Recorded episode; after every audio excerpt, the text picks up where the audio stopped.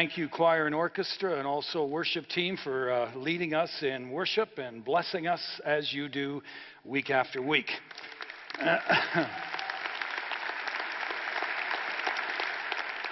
and uh, we want to extend a welcome to all of you who are meeting in this place, also those of you who are meeting in different venues here at Central Campus, plus those of you meeting in one of our regional sites in the city, and also those of you who are tuning in from some other part of Alberta. May God bless you all as you continue to serve Him uh, in the place that He has called you to. A number of years ago, Time magazine carried the photo of an all around good guy by the name of Leonard Holt. When he wasn't working as a lab tech in uh, a Pennsylvania paper mill, you would find him spending time with his family or leading a Boy Scout troop or volunteering at a local fire brigade. He was an active church member and he was a model citizen. And that's why the entire community was in absolute shock when they heard that Leonard one day walked through his workplace with two pistols in hand and methodically gunned down friends and coworkers leaving a number of them dead. Now, when something like this happens, the first question that comes to your mind is what causes an apparently normal, everyday kind of person to do something like this? Well, when the dust settled and the investigation was over and they put all the pieces together, it was determined that there was something ugly brewing under the surface in Leonard's life. Time magazine captured, captioned it this way Leonard Holt, responsible, respectable, resentful. Holt had been nursing a demon called resentment for a number of years. For almost 20 years, Holt had always given his best at work. And yet, there were people beneath him who, time and time again, were promoted ahead of him. On top of that, he had started a carpool to the paper mill in which he worked. Over time, some of those co workers opted out because Leonard's driving was reckless and dangerous.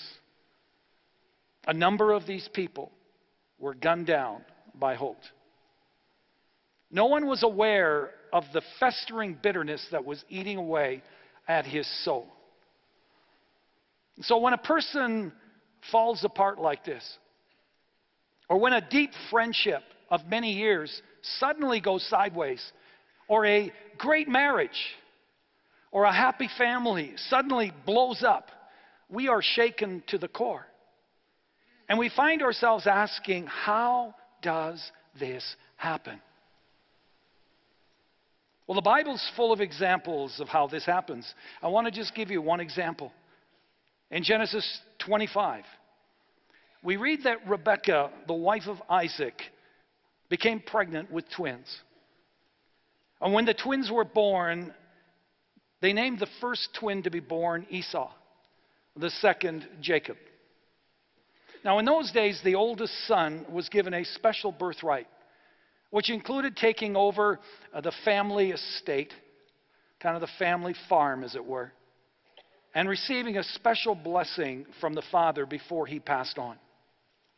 And so when the twins had grown up and their father Isaac was getting along in years, Rebekah, their mother, who favored, Es- uh, who favored Jacob, which is never a good idea, parents, favoring one child over another.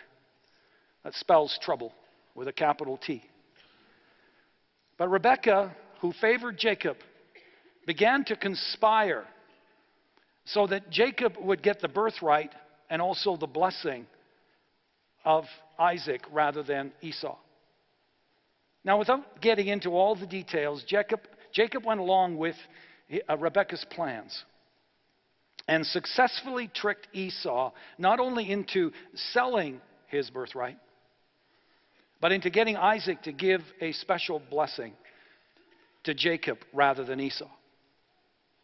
And when Esau realized that he had been duped, uh, Genesis 27 tells us that Esau burst out with a loud and a bitter cry. Verse 41 says Esau held a grudge against Jacob because of the blessing his father had given him. He said to himself, The days of mourning for my father are near, then I will kill my brother, Jacob. Now, again, make no mistake, what Jacob and Rebekah did was wrong, and they would pay dearly for their sin. Because of Esau's threats, Jacob had to leave town immediately, and as best as we can tell from the scriptures, Rebekah never saw her favored son again.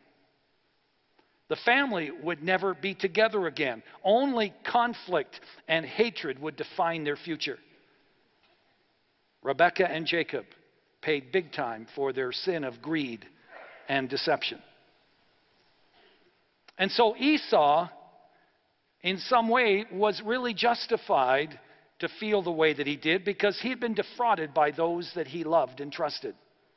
However, his refusal to forgive and to remain bitter was also a sin. It was also wrong, carried a high price. Because Esau too would be separated from his family for good. The scriptures indicate that Esau left and he settled in the land of Edom, which is another name for Esau, which was located southeast of what is the Dead Sea. And Esau passed on his grudge, his bitterness against his brother Jacob to his own children. And even though we read in Genesis chapter 33 that Jacob and Esau met and tearfully embraced each other a number of years later, the scripture says they parted ways again. And we know from history, from the events that happened after that, that a seed of hatred and discord had been planted deep into the hearts of the descendants of Esau. For example, hundreds of years after the death of Jacob and Esau, Israel was making their way to the land of Canaan. This would be after 400 years of slavery in Egypt. And when they approached the land that God had promised them, they felt it best if they could go through Edom to make their way to the promised land. And you'll remember that Edom, of course, were the descendants of Esau. And Numbers 20 tells us that they refused. No way, Jose, you coming through our land. Because we don't like you. We don't trust you. Why did they have those feelings? By then, we're talking hundreds of years later, so I'm not even sure they knew why they had those feelings, except that their parents told them, whose parents told them, whose parents told them, that they could not be trusted, that they were their enemies. In later years, we read in 2 Samuel 8 that King David conquered Edom for a time. But over in 2 Chronicles chapter 20, it says that the Edomites struck back during the time of Jehoshaphat and took control of their land again. Later, King Amaziah of Judah conquered the Edomites again. And so the stomach churns. I trust that you're seeing the picture here. There was a long history of hate and conflict between these two people groups. From the day that Jacob and Esau had a falling out right up to Obadiah's day, many centuries later, the descendants of both Jacob and Esau were at each other's throat, doing everything they could to make life miserable for the other. And God finally says, Enough. I've tried to wake you up to your hatred and to your unforgiveness, but you refuse to hear me. You refuse to change your ways. And so, here in the book of Obadiah, God warns the Edomites, the descendants of Esau, that judgment is coming their way unless they repent. And so, folks, that is the background. and that is a quick overview of the book of Obadiah, which we're going to look at next, in our walk through the Old Testament. It's the smallest book in the Old Testament, only 21 verses long, and so I'm going to invite you to try to find it. You may go over it a couple of times before you do, but it is sandwiched between Amos and Jonah. So uh, go dig for it. You should be able to find it. But before we get into it, would you stand with me as we dedicate our time to the Lord in prayer?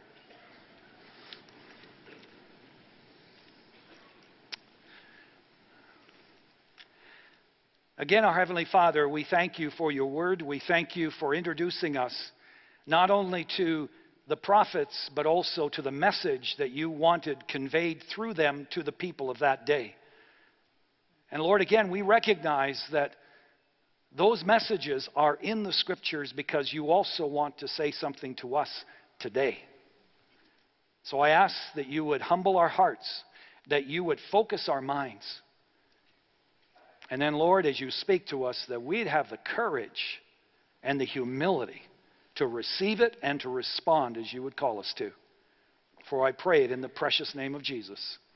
Amen. You may be seated.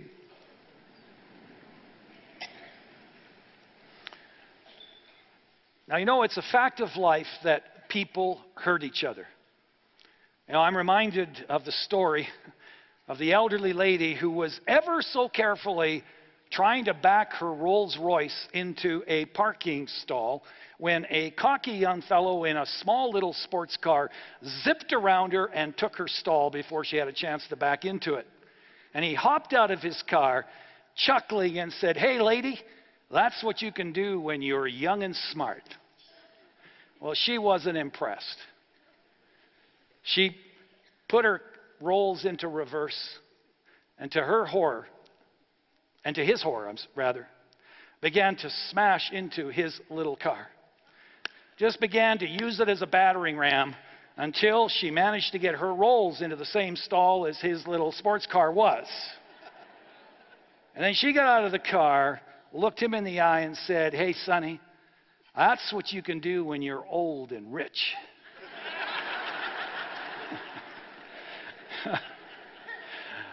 That's the way it is in life, folks. Whether you're young and smart or you're old and rich, you're going to hurt some people, and others are going to be hurt by you. If we respond to that hurt in a godly way, we inhale life into our soul and we breathe life into the relationship. If we respond, on the other hand, in an ungodly way, we poison not only our soul, but our relationship with others. And in some cases, we start a chain reaction of destruction in many other relationships, including from one generation to another. Now, as I've indicated, Jacob and Rebekah hurt Esau. Esau had a legitimate right to feel hurt and betrayed. But he was wrong to nurse his bitterness rather than to forgive, to pass on his, his resentment to his children rather than leave it with the Lord to sort out the justice issues associated with what happened. And as we've seen, as a result of the way that Esau responded to the hurt that came his way, it's had a dramatic negative impact between the families of Jacob and Esau in the years that followed. And Obadiah describes some of that hatred. Now, I should mention that there is debate regarding exactly when it is that Obadiah lived and also when he wrote this prophecy, but I am convinced it occurred after the destruction of the southern kingdom of Judah and the destruction of its capital, Jerusalem, in 586 BC. The Babylonian invasion was a national tragedy, one of the most, one of the, the, the worst in the history of Old Testament Israel. Not only did Judah lose many lives in that battle, but they also lost their national and religious identity. They lost their king, they lost their land, they lost their holy city, and they lost the temple. They really lost everything that was of value to them. On top of that, many of those who survived were shipped off as slaves back to Babylon. Now, to add insult to injury, we read in Ob- Obadiah verse 12 that their ancient rivals, the Edomites, looked down their noses at them and they rejoiced over the people of Judah in the day of their destruction. It says they stood aloof in the high places, and they stood idly by while Judah was being looted and destroyed. In verse 13, tells us that others actually joined in.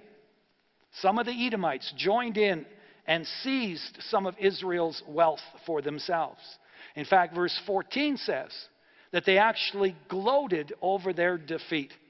They essentially stood there and said, You had this coming. They gloated.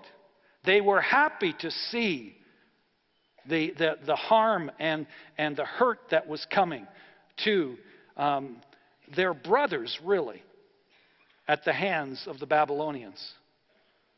Now, if you want to know the feelings that the Edomites had, the extent of their anger, turn back to Amos chapter 1, verse 11 for a moment. God says there that Edom would be judged. And this is why. Because he, referring to Edom, pursued his brother, referring to Israel, with a sword, stifling all compassion. In other words, not having a bit of compassion. Because his anger raged continually and his fury flamed unchecked. Folks, that is what a grudge can lead to. Centuries after the initial falling out between Esau and Jacob, Edom, the descendants of Esau, are still raging with anger and resentment toward their brother, Israel. While Edom's hard attitude so grieves the Lord that he calls on Obadiah to pronounce judgment on them. In verse 15, we read, The day of the Lord is near for all nations. As you have done, it will be done to you. Your deeds will return upon your own head. Obadiah says to Edom, The judgment of Israel that you have stood by and celebrated and gloated over is now coming your way. And that is one of the messages of Obadiah. But this tiny book is more than announcing the coming judgment of, to Edom. Through this tiny book, God has something to say to all of us about how much He hates resentment and bitterness in our lives, and how much He doesn't want it to be part of our lives. As I said a moment ago, the reality is we've all been hurt by others. For where two or three are gathered, there will be problems.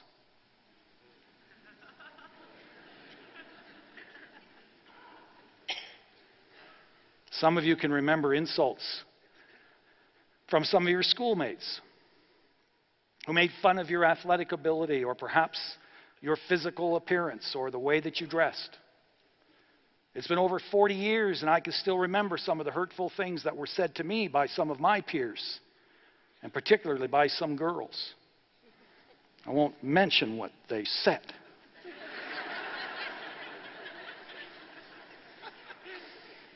Doesn't bother me a bit.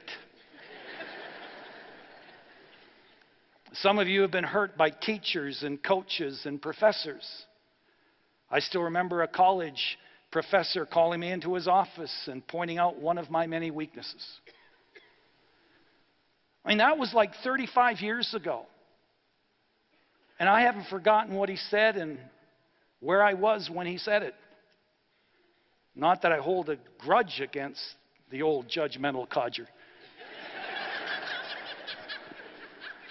Just kidding.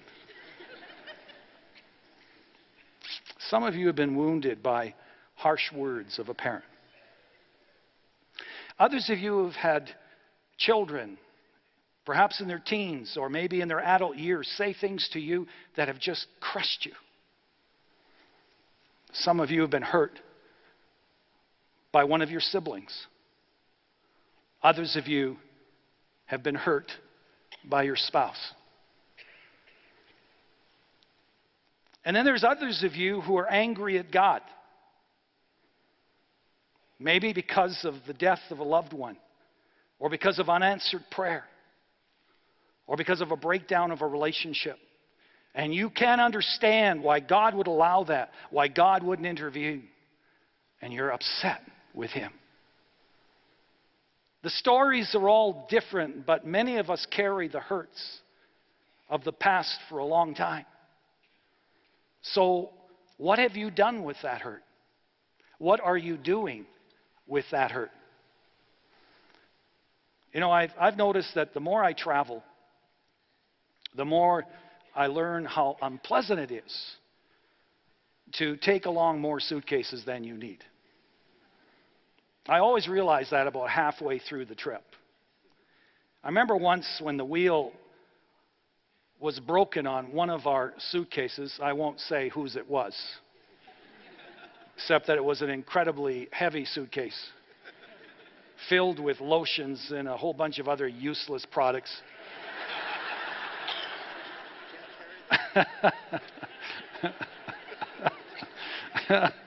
Oh, yeah. Anyways, I remember lugging that that thing around all over the place. Help me, Jesus, please, you know. And it, what a relief it was to finally unload that tank on a conveyor belt and to let it go where suitcases go to. To be relieved of the burden from that point on, to be able to walk around without it. Now, I share that with you because when I think of people who hold grudges and who nurse bitterness against others, the image that comes to mind is a person lugging around a suitcase like this with no wheels, full of useless rocks, and just kind of chaining this thing to themselves and this thing dragging around everywhere they go. And some of you have suitcases plumb full of hurt and bitterness.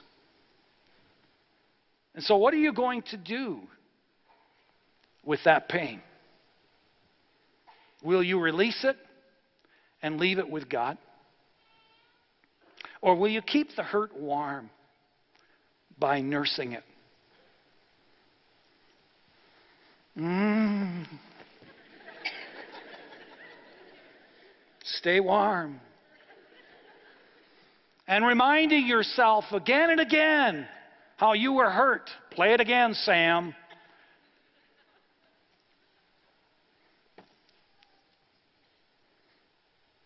That's called keeping a grudge. Bitterness is when you allow hurt to become hate. It's when you stoke the fire by reliving the pain. Resentment robs you of joy. It keeps your eyes focused on the hurt rather than on the healer, on the hope and the healing that we have in Jesus Christ. You know, folks, you won't sleep well you won't eat well, you won't feel well, you won't live well as long as you keep lugging around that suitcase. Resentment always hurts you more than it does the person that you're angry with. Do you know that? while you're stewing and spewing, while you're having sleepless nights, grinding away, popping antacid pills, your enemy is sleeping soundly in his bed. Resentment robs you of joy. Resentment robs you of health. Proverbs 17:22 says a cheerful heart is good medicine, but a crushed spirit dries up the bones. People say, watch what you eat. And you know, that's good advice because too many of us in North America, particularly, we don't watch very carefully what we eat.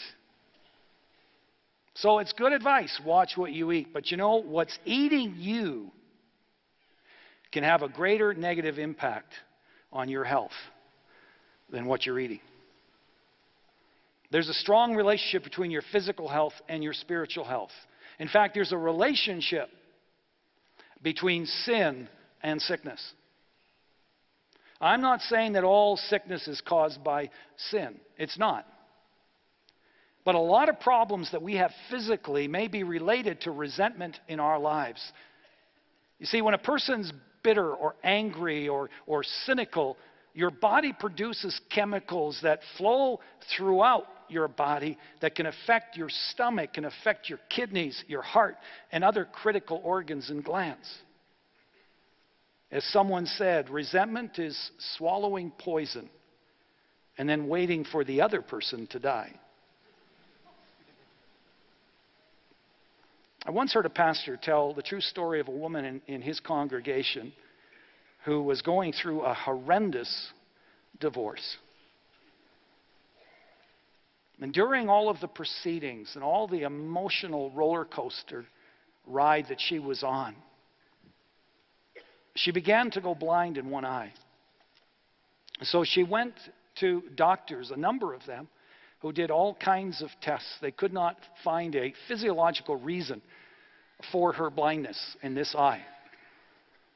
And finally, when she came to the end of her own resources, she decided to try God. And she attended church. And God really spoke to her and ministered to her in that particular service.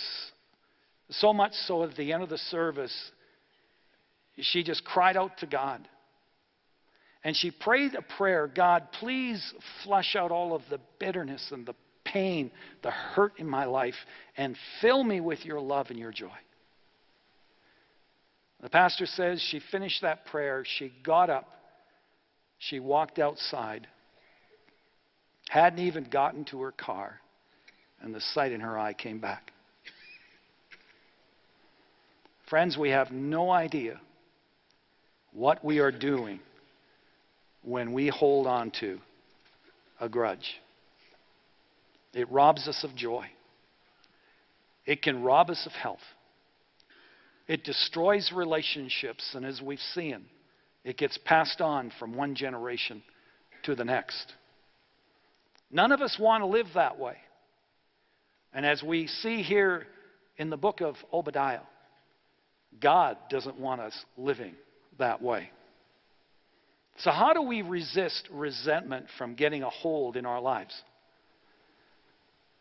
Well, first of all, by surrendering our pride to God. Why don't you look at verse 3 in Obadiah? God says this the pride of your heart has deceived you. You who live in the clefts of the rocks and make your home on the heights you who say to yourself, Who can bring me down to the ground? Though you soar like the eagle and make your nest among the stars, from there I will bring you down, declares the Lord. Now, what's being referred to here are the cliffs of Petra, which is, a, um, is, is one of the wonders of the world. It stands uh, about 700 feet high, and there are buildings and palaces and homes that have been chiseled out of solid rock on the side of the mountain. It served as a formidable fortress And as we read here in Obadiah, the Edomites felt very secure there. Petra, by the way, is found in Jordan.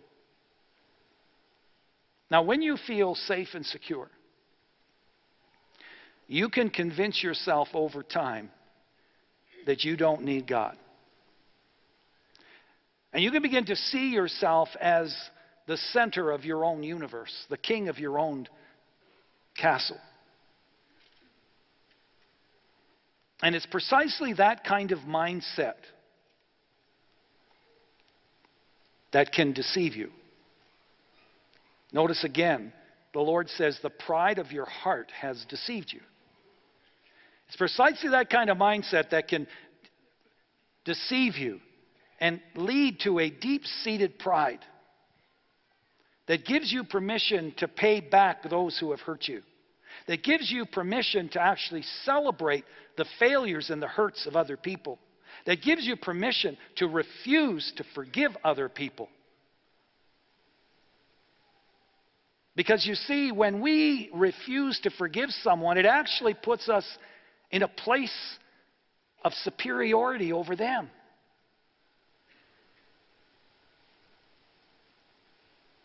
And this is what the Edomites were doing. And yet, Matthew chapter 6, verse 15, Jesus says, But if you do not forgive men their sins, your Father will not forgive your sins. Do you, do you believe that? Was Jesus just kidding here?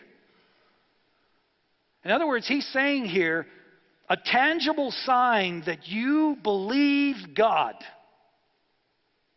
that you understand and have experienced the grace of God and the forgiveness of God, is that you will forgive others who have hurt you, even those you believe don't deserve it. There is no middle ground here.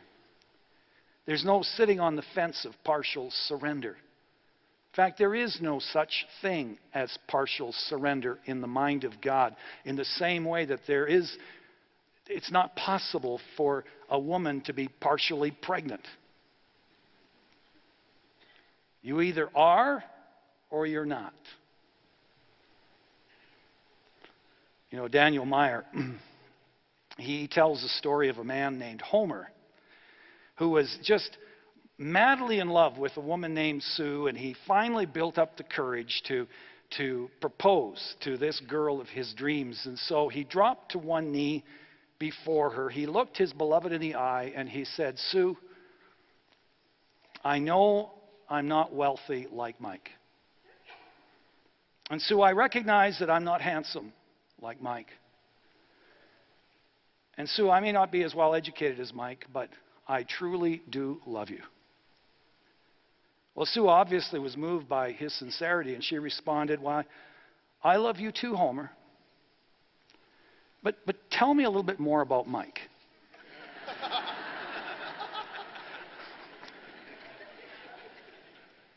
Not exactly the answer that Homer was looking for.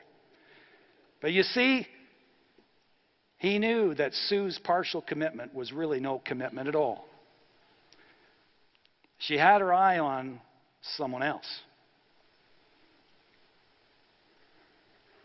If we want all that God offers to us, then we need to offer Him all of us. I mean, let me explain it this way.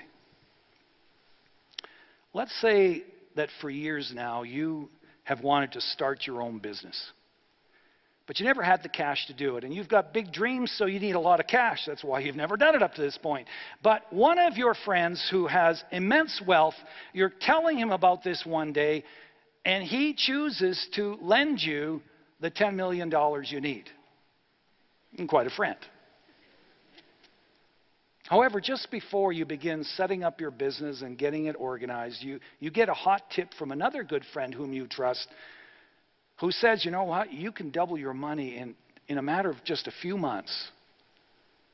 And since your plans for your business will take up to six months to kind of put into place, you decide that you're going to invest this money in this scheme that your friend has pointed out to you. And a few months later, to your horror, you discover that the investment that you made was a scam and you've lost it all. And so now you meet with your rich friend. You meet with him face to face, and you are sweating profusely in his well air conditioned office. You nervously tell him what you did. You take responsibility for it. And then you fall on your knees before him. You break out in tears and you beg him to extend grace to you that you will pay it back somehow over the next 345 years. he interrupts you and he says, just, just wait a minute. He says, I got to tell you, I'm really disappointed in what you've done. And I sure don't plan to lend you any more money. But I'm an investor. And as an investor, I win sometimes and I lose sometimes. And I guess in this situation, I've just lost big time. But you owe me nothing. Now let that sink in a little bit. Let the shock hit you. Let the incredible relief hit you and the sense of freedom that is yours because this rich friend of yours has extended amazing grace to you. You were liable, you were sunk, and yet the debt is forgiven and you are free. Now imagine on the way home, you happen to notice in the corner drugstore there's another friend of yours in that drugstore who owes you $18. In light of what you just were forgiven of, would you run into that store, grab that guy by the throat, and demand that he cough up the $18? Or else? Or would you be so overwhelmed by the grace that's been extended to you that you would pass on the same grace to him? Friends, that is a modern version of a parable that Jesus told in Matthew chapter 18. And through that parable, Jesus says to you and to me, if God extended such amazing grace to you, how can you not extend the same grace to someone else? John Piper says if you can't, then you really haven't experienced the grace of God. If you can't, then there's still too much of you in you. But when we truly surrender our pride and our very lives to God and embrace His amazing grace, we are changed from the inside out. The old is gone, the new has come. We have a new nature, a new heart attitude, a new mindset. We have a new Lord and King. We no longer see the universe, see ourselves as the King of the universe. No, we're on our knees before the King of the universe. And we surrender to His agenda rather than our own. And we are committed to exalting Him rather than to see ourselves be exalted. Everything changes. God is now the center of our affection. And that means I'm no longer looking at everything that happens to me in terms of how it affects me in terms of my bottom line, in terms of my reputation, because I no longer live, but Christ lives in me.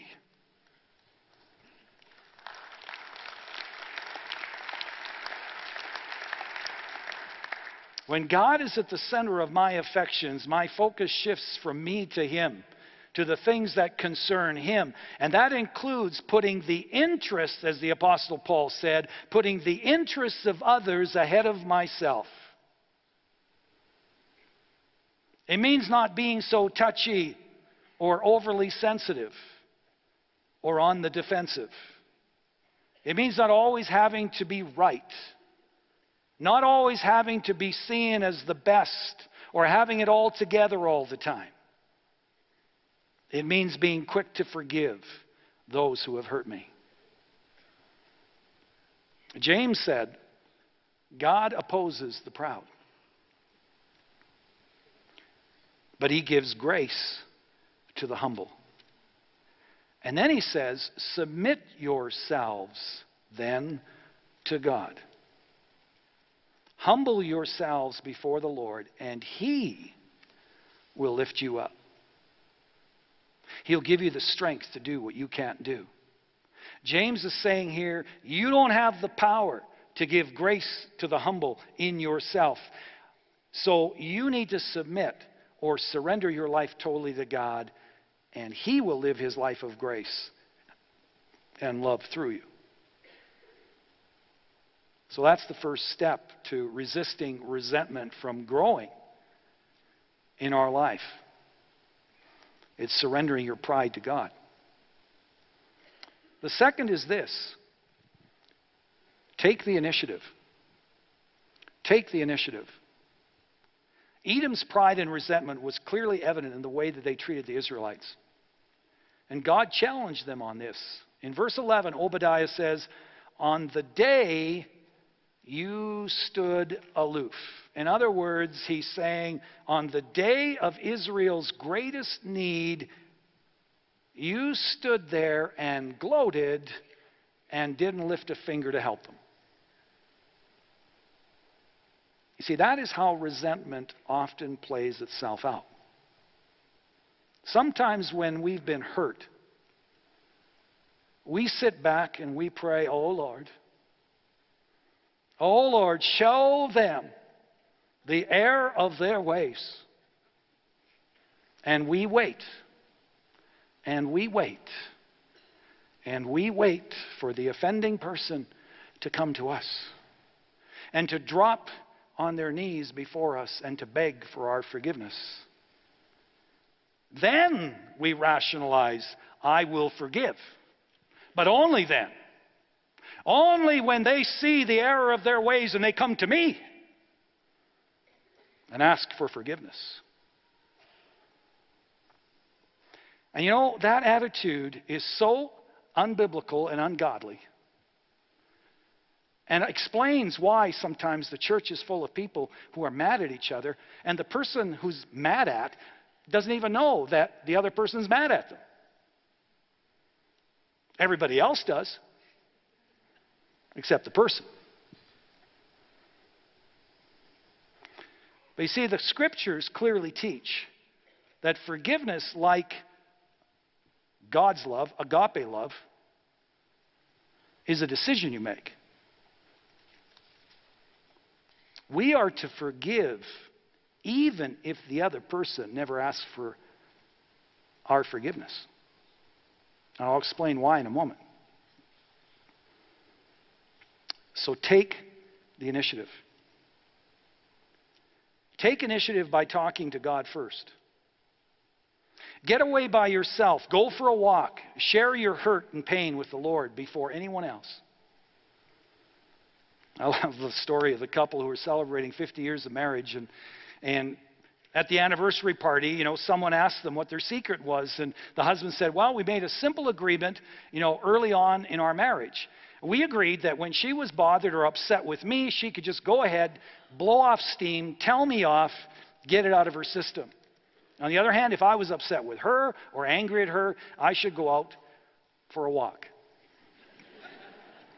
And then he smiled and he said, I guess you can attribute our marital success to the fact that I've come to really enjoy the outdoors. oh, yeah. But seriously, when you've been hurt, the very first step that you need to take, that I need to take, is to get together with God, to go for a walk with Him. Tell him about how we're feeling. Unload on him. Furthermore, if you feel that you need to talk to someone who has skin and bones, then take initiative by sharing your heart with a confidant who is neither part of the problem or the solution. Someone who's objective. If you've got an issue at your workplace, for example, say you've got a conflict going on between you and a fellow employee or you and the boss, don't go to another employee and ask them, you know, tell them how you're feeling and all the rest of it. Because all you're going to accomplish is you're going to get that person all upset at your boss or whoever. No. Go to someone who doesn't know where you work, doesn't care what you do, just cares about you. That person will actually listen to what you have to say and give you objective input. So take initiative by going to God first, and then going to a confidant that you can trust who's not involved in whatever the situation is that you're struggling with. And then once your emotions are in check, and this is why you do these first two steps, is to deal with all of the hurt and the anger that's there. Once your emotions are in check, take initiative and talk to the person who hurt you. Well, we don't like that step, do we? But you see, Matthew 18 15 says, If your brother sins against you, go and show him his fault just between the two of you. If he listens to you, you have won your brother over. Go tactfully, go humbly.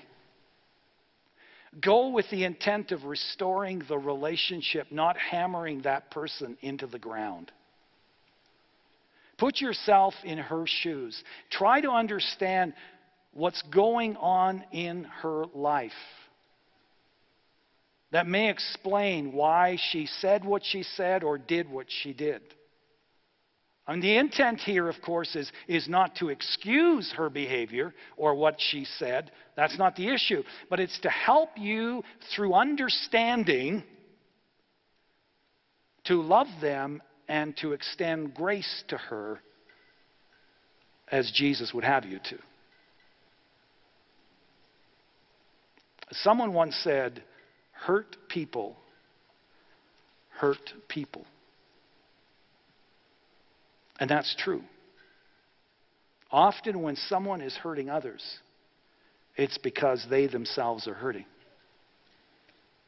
So resist resentment by surrendering your pride to God and by taking initiative.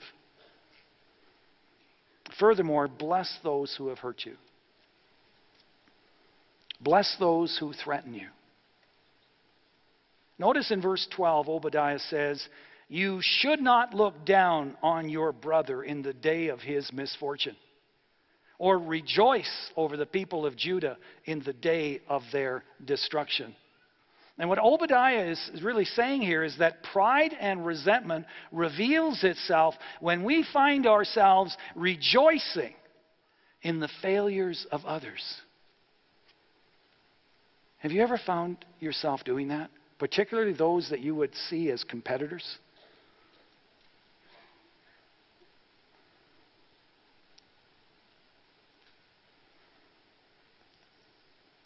He says, Resentment and pride reveals itself when we find ourselves rejoicing in the failures of others and find ourselves agitated and deflated in the successes of others. On the other hand, a sign that we have truly surrendered our pride in our lives to God and released resentment in our lives is when we are when we freely bless others, when we refuse to do to them as they have done to us, when we choose to speak well of them, or if we can't speak well of them with integrity, to not say anything at all when the opportunity presents itself.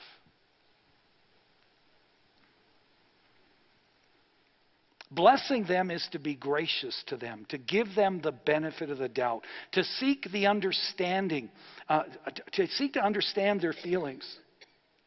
to understand their point of view, to put ourselves in their shoes and to respond to them the way we would want them to respond to us. I can't control what you say about me, but I can control what I say about you. And that is what God is holding me accountable for. So bless people. Bless those that you would consider to be a threat. Your competitors. Those whose success diminishes your own, at least in the eyes of others. Those who are in positions similar to yours, whom others compare you to. You can know your heart is where it needs to be with God when you can honestly bless them, rejoice in their success, celebrate their gifts and talents, and encourage them and work right alongside them. And then finally, resist resentment by choosing to forgive. In 1 John chapter 4 verse 10, we read, "This is love. Not that we love God, but that he loved us and sent his son as an atoning sacrifice for our sins." Circle the words atoning sacrifice. This is how God loved us. We didn't deserve it. And yet he chose to forgive us of our sins at the price of his own life. There is no greater love than that. And so, if you're carrying a grudge against someone today, Jesus comes to you right now and he says there's another way for you to respond to the hurt in your life. You can choose to forgive, you can extend grace. Yes, you can carry that grudge the rest of your life, like, like a suitcase full of resentment. You can avoid that person when you see them in a restaurant booth or in the atrium of the church. You can celebrate their failures. You can take every opportunity you have to tell the story of how they hurt you to whoever will listen to you. Or you can follow the example of the one who made an atoning sacrifice for you on the cross of Calvary and forgave you of all the junk in your life. Forgiveness is always costly because forgiveness says, I'll take the hit. I'll bear the pain. I'll pay the price. Jesus paid it all. He paid the price. He took the hit for you and me. But you see, that's what a lover does. A lover bears the wounds inflicted by others. Now, that doesn't mean that we don't address those wounds. It doesn't mean we don't have on, honest conversations about them. It doesn't mean that those who have broken the law are not brought to justice and pay for their crimes. And it doesn't mean that sometimes firm boundaries have to be set up when people are dangerous, when people have deeply wounded others, when people have proven themselves to be untrustworthy or unreliable. Forgiveness isn't letting someone off the hook of justice. No, forgiveness is letting someone off my hook. For you see, if you don't let the offender off your hook, guess what? You're still chained to him. You're still chained to the memory of all that he or she did to you, and that means continual pain and turmoil for you.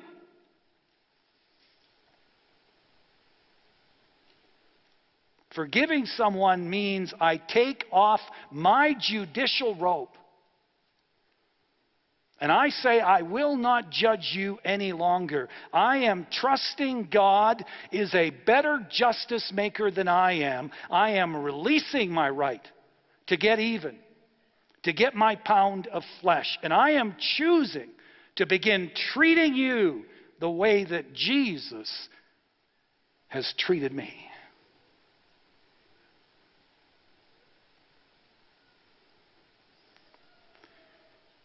Folks, the only safe place to put your suitcase that's full of resentment is at the foot of the cross. People who live at the foot of the cross, people who reflect for even a moment on all the junk that Jesus forgave them for, they don't carry suitcases full of rocks and resentment. They leave it at the foot of the cross. My question of you is Have you left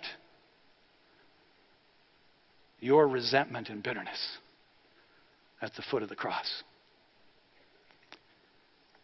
I'll close with this. John and Nancy Ortberg tell the story of a friend of theirs named Sue, who had a stormy relationship with her mother. Most of the time, it was all out war. The best it ever was was a ceasefire. Sue never got a compliment from her mother that she can remember. She's an attractive woman, according to the Ortbergs, but her mother never told her that she looked pretty. About the only way that they could relate was to inflict pain on each other. Sue eventually got married and she moved away. And in the years that followed, she would avoid every opportunity she possibly could not to go back because she just couldn't bear those hurt feelings resurfacing again. Well, years later, she got a call informing her that her mother was dying. And she began to pray, God, do something, please. Do something to my heart. Do something in the heart of my mother. Just don't let it end this way. She flew home. They kept a family vigil by her mother's bedside for several days. Late one night, she went to her mother's bedroom and, and sat down next to her. And as she did so, something began to stir within her. Something really hard began to melt. She found herself saying words that she thought she would never say. She looked at her mom in the eyes and she said, Mom, I'm sorry. I know I wasn't always easy to raise. Yes, I felt hurt by you too, but I, also caused you a lot of hurt and pain. Please forgive me for that. Tears welled up in her mother's eyes, and she responded by saying, I'm sorry too. And Sue said, for the first time since she was a little girl, her heart flooded with mom, with, with love for her mother. She hadn't touched her mom for years, and now she couldn't stop holding her mother's hand cradling her head, stroking her hair. She just couldn't let go. Her mother was having trouble speaking by now. And so she took a piece of paper and she wrote a single word for Sue to read. And then she pointed towards her. And the word that she wrote was pretty. You're pretty. Sue says it was her mother's last night here on earth. But it was the best night she'd experienced with her in her entire life. You see, folks, a prison door was unlocked. Two frozen, bitter hearts melted. And two huge suitcases full of resentment got laid down at the foot of the cross. Two human beings who lived as enemies became mother and daughter. And it happened because one of them humbled herself, reached out to the other, and said, I am so sorry. I'm through with carrying a suitcase full of resentment. You know, church, there is no miracle like the miracle of grace and forgiveness. I don't believe there's a person in this place, regardless of how tough and calloused you may be on the surface, who deep down inside doesn't long to be forgiven and to forgive. But it won't happen until we're prepared to break the cycle of ungrace and do what seems so totally unfair. And that is to forgive. And so we all have a choice to make. We can coddle our hurt until it turns to hate and rage and then begins to destroy us from the inside out. Or we can turn our lives over to the one who forgave in us that which didn't deserve to be forgiven either. The one who will give us the power to forgive. You see, Jesus can do what you can't do. He can provide the grace and the power to forgive others and to forgive yourself. And if you open your life to Him, He will give you the grace to love those who are a threat to you or who are seeking to hurt you. He will. I'm going to invite you to do that right now as we pray. Would you bow your heads and close your eyes? I'm just going to give you several moments right now to pray, to respond back to God. And I want to remind you that the altar is open. And while we pray silently, I want to encourage you to bring that suitcase of resentment to the foot of the cross, right here to the altar, and then to get up and leave it there. I want to encourage you to come as we pray. The person next to you will let you pass. Don't let that stop you. Let's pray together. And let's do business with God right now.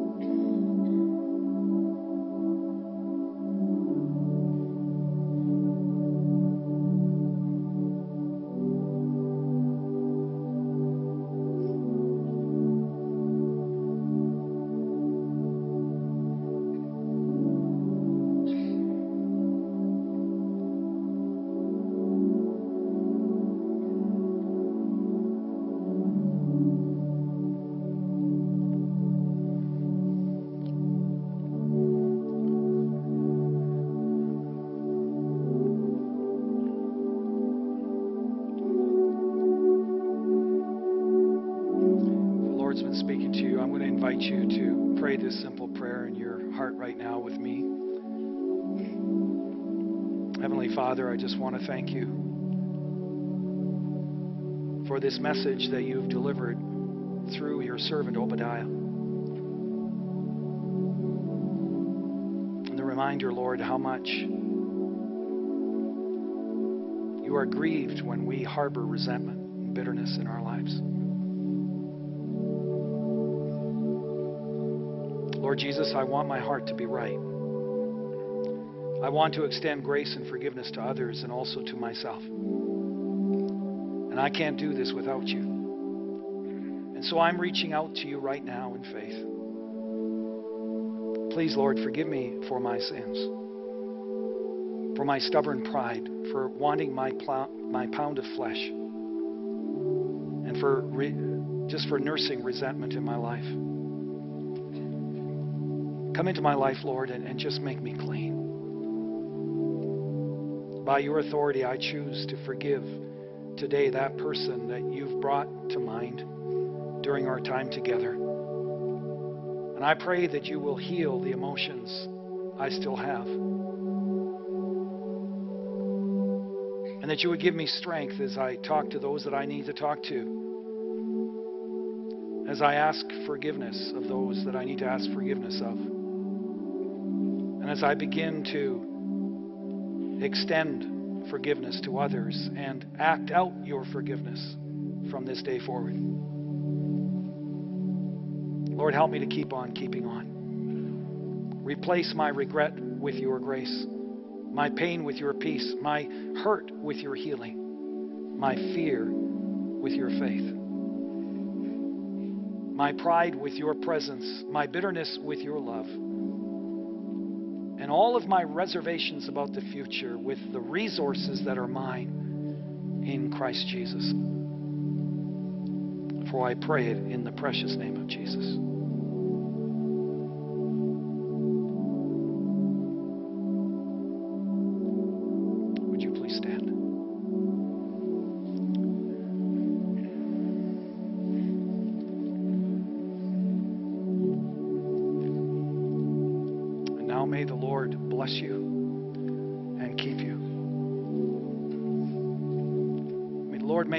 Face to shine upon you and be gracious to you. The Lord lift up his countenance upon you and give you his precious peace. As you leave that suitcase of hurt and resentment at the cross. In the name of God the Father, the Son, and the Holy Spirit.